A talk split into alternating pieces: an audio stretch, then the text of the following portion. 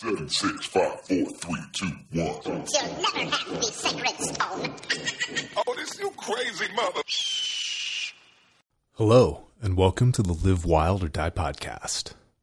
Before we dive into the episode, I wanted to address the Stoic Kickstarter campaign. We did an update a few days ago, and I know some of you had some concerns, some questions, and were just straight up upset, which I totally get why. And I just wanted to say that we hear you guys, we understand where you're coming from, and we're really, we're just really trying to do our best to deliver the best product we can. And Dave and I, we've been talking a lot about the Stoic campaign, lessons learned, things we could do better, things of that nature, and just kind of reflecting on it. The the I think the biggest thing we've highlighted or at least recognized is there was really an evolution to what is Stoic. And I think we got really excited about what it could be versus what it actually is. And I think on the could be side, we were going down this path of this kind of like fitness device slash standing mat slash whatever else. And then I actually, I was, this was after the campaign, I was doing, I was really just thinking about it, diving into it. And I had this light bulb moment of what is Stoic? It's a gym for your feet.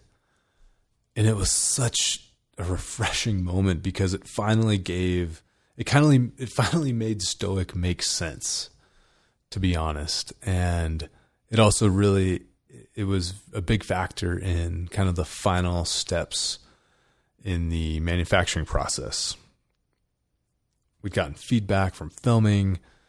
We'd had time to use it. We'd had a lot of different people use it. We got to see how different features worked. Some things worked well.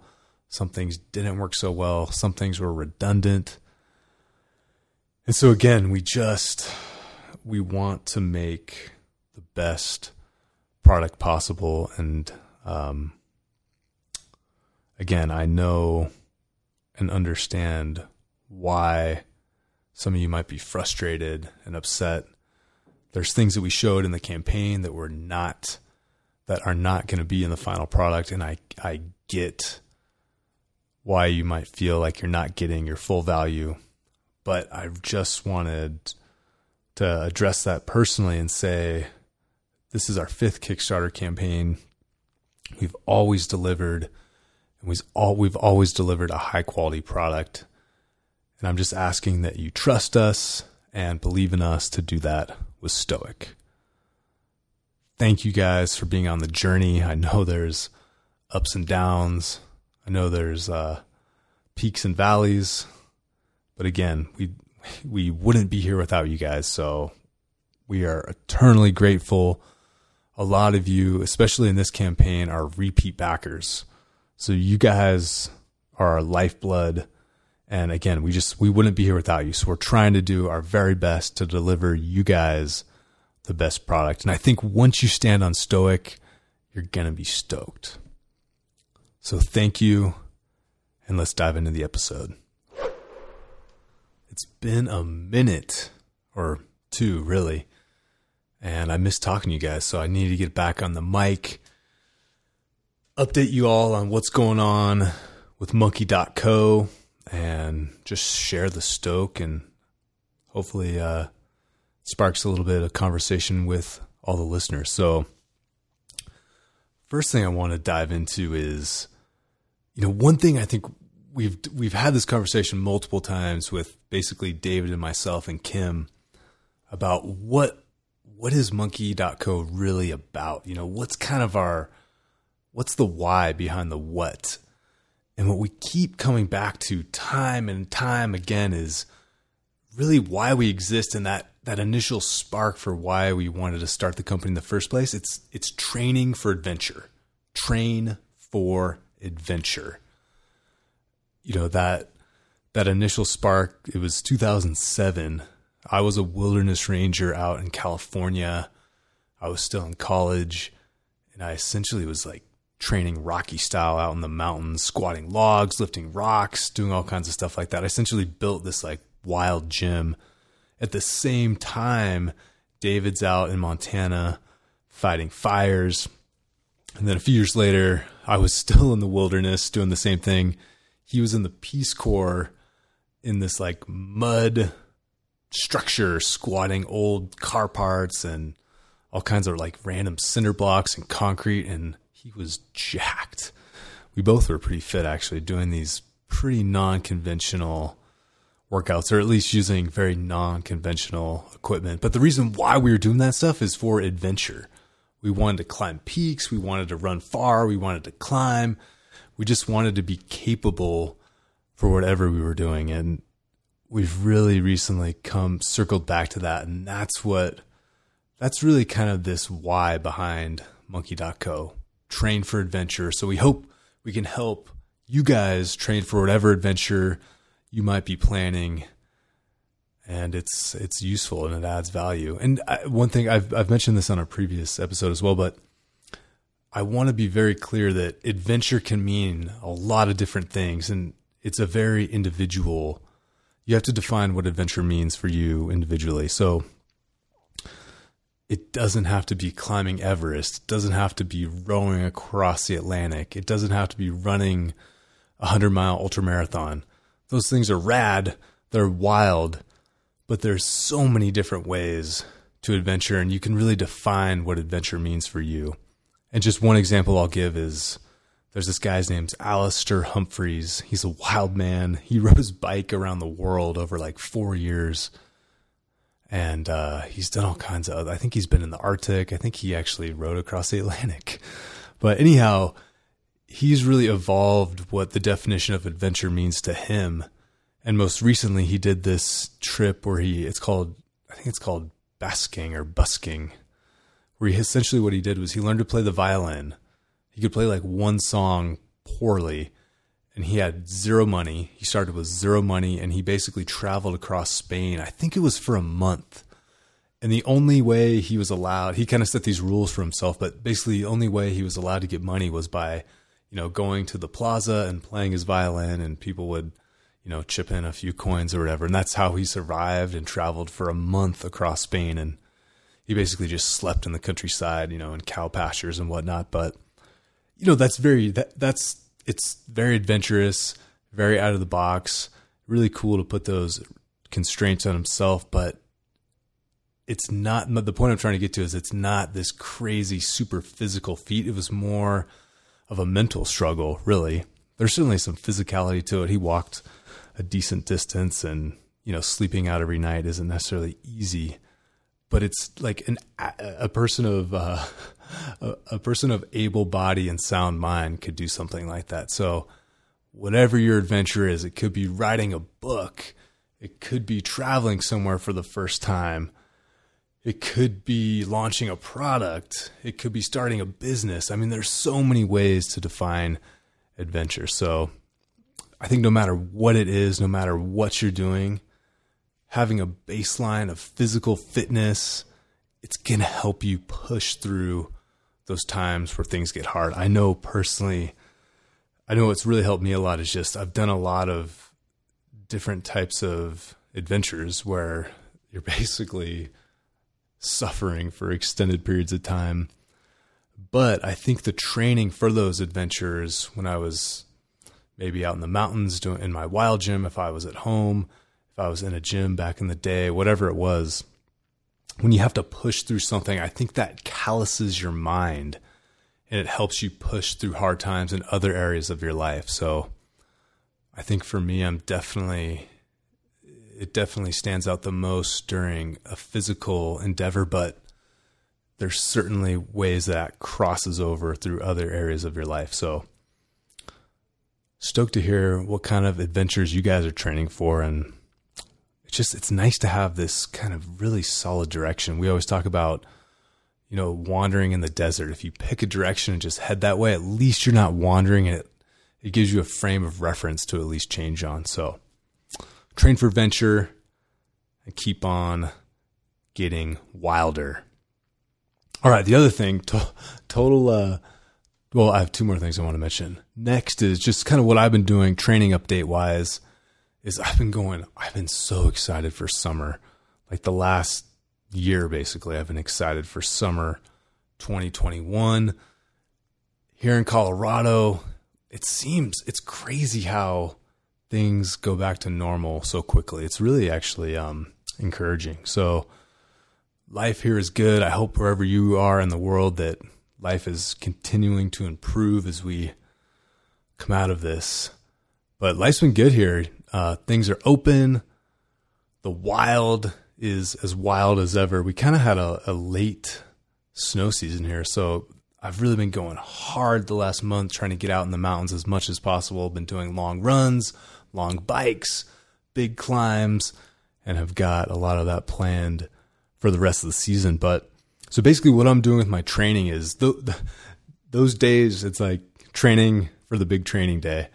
So those days are definitely training. And what I try and do is basically whatever my adventure is or whatever I'm doing outside, I'll kind of do the opposite of that from a training perspective. So if I do a long run, maybe the next day I'll just do some upper body or some core work. And then maybe after a day or two, I might do some more leg specific work and or I've been doing some relatively easy interval sprinting just really trying to work on getting my turnover and my stride over a little bit. So I kind of jacked my knee and gosh, I think that was April.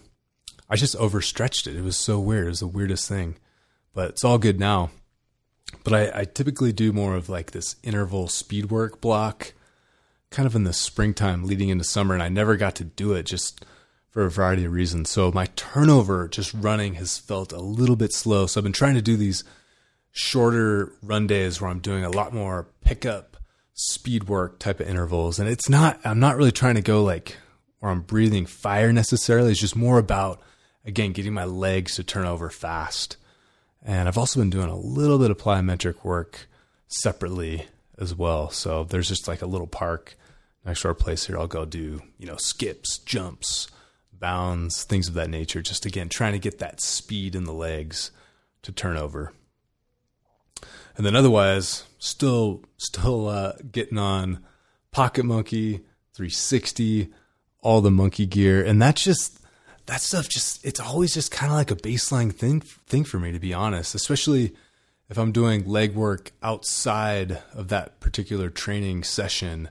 You know, it's so the upper body stuff just doesn't wear me out in the same way. So I can I can handle a decent relatively high amount of volume in the upper body and it doesn't seem to affect my energy or performance negatively. And then one other thing I have been doing specifically is I've been doing this kind of like grease the groove finger strength training program, which incidentally has really helped. I had this issue with my elbow. It's, I thought it was medial, medial epicondylitis, which is AKA golfer's elbow. So it's the inside of your elbow.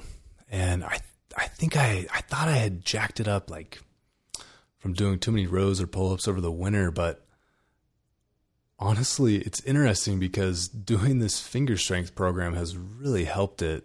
And it's pretty much gone now. It's so crazy. I did a lot of uh, negatives. So I do like a pull up and then slowly lower myself down. I do a lot of pronators with actually, I have a shovel that I'll use to warm up in my garage. I'll just basically have my arm at 90 degrees, my elbow is next to my ribs, and then I'll just rotate this shovel and it feel it, it hits that tendon or that ligament perfectly in my elbow where there's pain. So kind of coming out of these injuries from the spring and it's just it's so good to get out. It's so good. So that's kind of it's I, I kind of approach this time of the year as like quote unquote in season training. So my training sessions are relatively the volume has gone down. I'll, I'll keep intensity relatively high just to kind of make sure I maintain things, but I'm not doing like these super exhausting workouts. They're more like maintenance and what's the best way to think? Of it? They're they're complementary or supplementary to the stuff I'm really excited about, which is basically these you know outdoor adventures. So hopefully you guys are getting out there man, it's like it looked hot in the Northwest this last week, but uh, looks like over the next week it should be good to go to get out pretty much across the country. So stoked to hear what you guys are getting into. Then our third and final topic for today's episode is the Wild Gym Company Book Club. And two books I've been super stoked on. I've actually read the second one I'm going to mention twice already. And I believe I mentioned the first one too, but I want to dive in a little deeper. So the two books are the first one is called Crazy Horse and Custer The Parallel Lives of Two American Warriors. And that's by Stephen Ambrose. The second book is called The Impossible Climb Alex Honnold, El Capitan, and The Climbing Life. Interestingly, for the second book, The Impossible Climb, I was in Yosemite. I think I'd climbed El Cap like a week or two before Honnold soloed it. That was my first time. Took it. Uh, we had two very different experiences. I'll say that, but awesome book. I really enjoyed reading it. He really, I think, even if you're not a climber, you'll get a lot out of it. Just under, understanding his mentality, and I, I've even quoted it before, but he has this this kind of warrior mindset of how he's just so focused on this giant goal. He lives this kind of warrior life. So I think there's a lot to take away from it. Again, I'm on my second lap on the book, and I've really found that a useful tactic in general. Just reading things again. There's so many things I'll kind of maybe interpret differently, or I don't even notice the first time through. So it's a good tactic if you if you uh, lack reading comprehension skills like me. And then again, I've mentioned the Crazy Horse and Custer book a few times, but you know, I think the what's what I really enjoyed most about it is it just it really depicts what life was like kind of on the American side during this time period and on the Native American side during that time period. And he does such a good job of comparing and contrasting he doesn't necessarily judge the two, but you, you get this sense of um, just this total like polar oppositeness of of these two different mentalities and societies. It, the, the two things that stood out to me were so this idea of manifest destiny. It was really founded on this concept of basically unlimited resource, which clearly isn't true. There's a finite amount of resources on the planet. But it's interesting that this concept that's based around manifest destiny, I feel like that we're still those those ripples from the mid 1800s. We're still feeling those today, particularly in the economy. This economy based on essentially infinite growth, which is kind of antithetical in a system that has finite resource. So I've been kind of just pondering that in my mind like what does that mean kind of for the future long term? You know my kids and my grandkids. So something to think about. And then there's another quote i found really fascinating. I think it was I should have wrote this down. I'm pretty sure it was sitting bull but it was a it was a pretty famous chief that said this. And he was basically talking about the two different societies. So the plains indians and then the americans but he basically says, Your people respect and honor you and admire you because you are a rich, wealthy man. Whereas my people respect, honor, and admire me because I'm a poor man. And it's just, uh, it's really interesting to just kind of marinate on those thoughts a little bit and see how that, uh, that reflects in your own life. So, anyhow, Monk, uh, Monkey Book Club. Those are the two most recent ones I've finished. So if you guys check them out, please let me know. Would love to hear your thoughts, reflections, insights, things of that nature. So we got, I got to 100 episodes, and then man, I just I was I was exhausted. But it's good to uh, get the momentum back episode 101. Appreciate you guys as always. Thanks for listening. Stay wild out there and stoked to hear what you guys are into. Talk soon.